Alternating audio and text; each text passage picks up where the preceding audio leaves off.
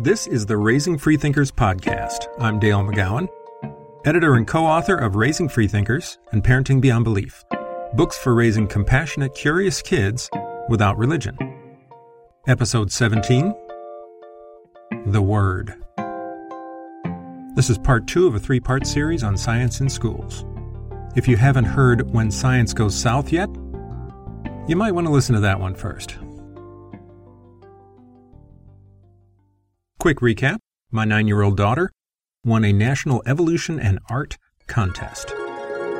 The contest instructions said, imagine an island with a unique environment.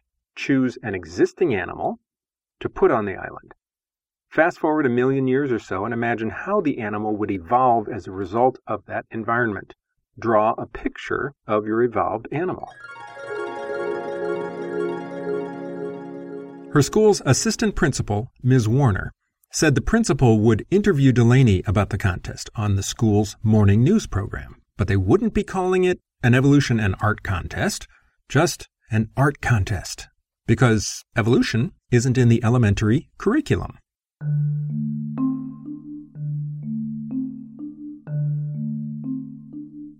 Becca and I were livid. Now, Becca's an elementary teacher herself, so she knows things. Usually you want to start by going straight to the person involved for these things rather than escalating.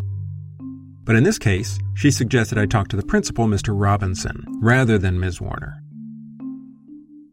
Mr. Robinson would be interviewing Laney for one thing. This wasn't about Ms. Warner. It was about seeing to it that Laney's accomplishment wasn't misrepresented when he interviewed her. Mr. Robinson was among the most skilled, reasonable, and student-centered of the weirdly high number of school principals I have known, so a likely ally. I asked for a quick meeting. I knew that the best approach would be to focus on our shared interest, in this case, the students and the educational messages they receive. So I started with the cool fact that a 9-year-old girl in his school wants to be a scientist. She entered this contest to demonstrate her understanding of evolution, and she won. I said, Sandy Warner called and said you'd be interviewing Laney, but she said it would be called an art contest rather than evolution and art. And when my wife asked why, she said evolution was not in the elementary curriculum. Years later, I still can't say that without shaking my head in amazement that anyone would even try an explanation that ludicrous. Now, it's certainly in the middle and high school curriculum, I said, handing him a highlighted copy of each. If a 3rd grader won a national calculus competition, no one would say, dagnabbit, if only that was in the elementary curriculum, we could celebrate it. Now, I'm sure you'll agree that's not the reason anyway, I said. Sandy was trying to avoid conflict with parents. That's an understandable impulse, but not when it damages the educational environment. I handed him a summary of the depressing Penn State study, suggesting that conflict avoidance is the strategy currently doing the most damage to the scientific literacy of our kids. And then there's my daughter and the interview the following day. Among many other problems, I said that Delaney would be unable to answer his questions in any terms but evolutionary ones. Even an open-ended question like, so tell me about your monkey, would lead to a description of the 3 adaptations she devised, since that's what the contest was about. He was nodding vigorously the whole time. Absolutely, he said. There's not the slightest reason for her to hide any aspect of her accomplishment. But the curriculum is irrelevant in any case because, oh my word, I thought, he's going to say it himself. Before I could even mount the slam dunk argument against Warner's ridiculous attempt, he would say it himself. Because it's student-initiated, he said. Teachers have to stay within the curriculum, sure, but if a student initiates a project or has an outside accomplishment, they are absolutely able to talk about it freely, without any regard to curriculum.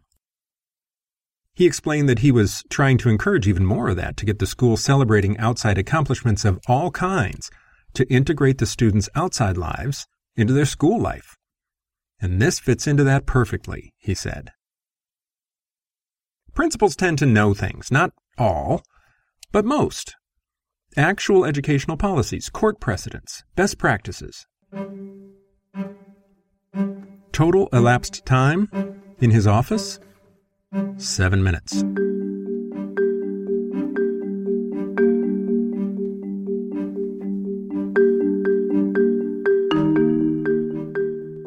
Now, step back a minute and see what happened here. We, good guys, sent notice of Laney's contest win to her teacher, who thought it was fantastic and submitted it for inclusion in the broadcast. Good guy. A middle administrator attempted to screw it up. Bad guy. The principal immediately recognized that the middle admin had screwed up, and he put it right. Good guy. That's a pretty good ratio, isn't it? But we often take our cue from the one person who did something dumb and respond with a scorched earth policy that engulfs potential allies and puts everyone in a defensive crouch. Once I do that, they're only going to be looking to survive the attack. They can't hear what I have to say, much less see that they have more in common with me than with the perp, so they just circle the wagons. More often than not, the perp is surrounded by people who agree with you that the act was wrong. People who can join you in condemning the act and fixing the problem if you let them. I'd like to say that's the end of the story. Delaney was all butterflies the morning of the broadcast. I assured her she'd be just fine. "But I'm talking to the principal," she said in mock horror, "in front of the whole school." She was secretly adoring the whole idea. We both knew that, but the nerves were no less real. She'd never done anything like this before. So I drove her to school early, and then I sat in the front office to watch the show on the monitor. After the Pledge of Allegiance... Stay on target. We're too close. Stay on target. The camera panned to my daughter and the principal. I'm here with Delaney McGowan today, who won first place in a national contest, said Mr. Robinson. "This is amazing, Delaney. Tell us all about it."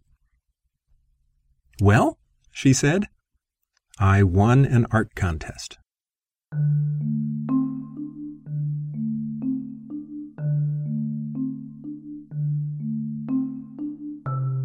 I grinned and shook my head. After all that, she called it an art contest. And that's fine, of course. She can call it whatever she wants. But I did think it was a little strange. She'd never called it that before, for one thing. And we never mentioned Ms. Warner's phone call to her. What an odd coincidence.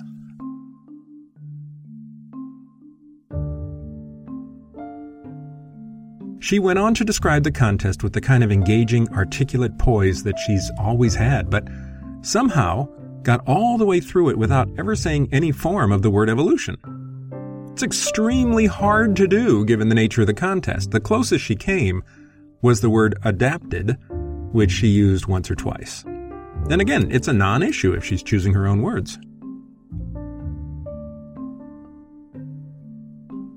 So I drove home, proud as can be.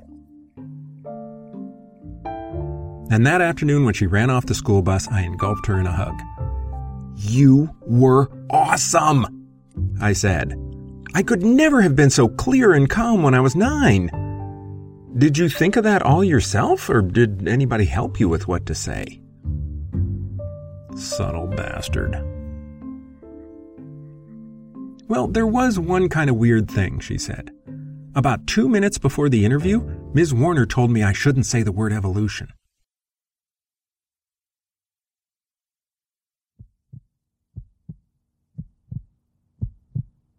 "Dad?" "Well, you did an amazing job, that's all I can say." I think that's what I said. It may not have included any actual human sounds. "What's wrong?" she said. "Something's wrong." "No, nothing. I'm just kind of wondering why Ms. Warner would say such a silly thing is all. I mean, why not say evolution? That just seems kind of weird." "Yeah, it does," she said. "Well, didn't Mr. Robinson say anything to her when she said that?" He was out in the hall right then. Her face knotted up. But it made me so nervous. During the whole interview, I kept worrying that I was going to say the word.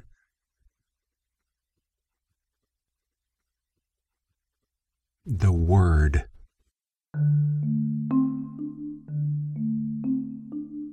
This hit me like a ton of bricks. I had gone out of my way to keep Lainey from getting a negative message about her accomplishment. I'd been low-key and reasonable, and the thing had happened anyway, as if I'd never left my goddamn chair. And what really hurt was hearing Delaney's sudden anxiety. My fearless thinker, the one who loves nothing more than a good-spirited tete-a-tete over a plate of theology in the school cafeteria, or politics on the playground, or current events at the dinner table, who chose freedom of speech as one of the things she's most grateful for on a Thanksgiving project. This amazing and unique girl had heard from an educator in her school that one of the great concepts in science was, in fact, a word she should not use, and by implication, a thought she should not think. Evolution, a perpetual source of wonder to her, had become the word, a thing to avoid, something vaguely dirty. Even worse, this woman chose Lainey's moment of excited triumph, of scientific triumph, to display her own likely ignorance of the concept that Lainey understood better than most adults in any given room.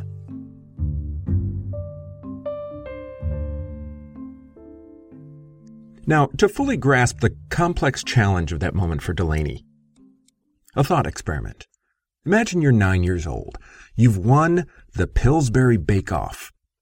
You are invited to speak to your school principal about it on camera in front of 1,000 of your peers. You've practiced what you want to say over and over. You're nervous and excited. And then 2 minutes before you go on, an authority figure leans over and says, "By the way, don't mention baking." At bedtime that night, Lainey told her mom something that simply broke our hearts. Mr. Hamilton, Lainey's dynamic and gifted teacher from first grade, a huge favorite of hers, had popped into her classroom late in the day. "He said he saw me on the Eagle News," Delaney said, "but his class was too loud and he couldn't hear what I was saying, so he wants me to come by his room and tell him all about it sometime." Her eyes watered. "But I don't know what I should tell him and what I shouldn't." I hope we're agreed that this is a very big deal.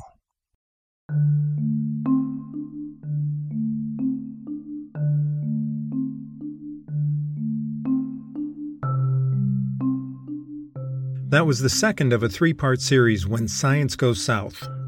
I'll bring you the third and final part next week.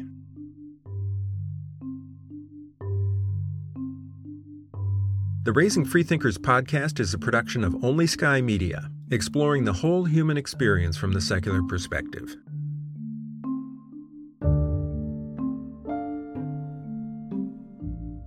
Visit us online at onlysky.media. Thanks for listening. I'm Dale McGowan. See you next time for Raising Freethinkers.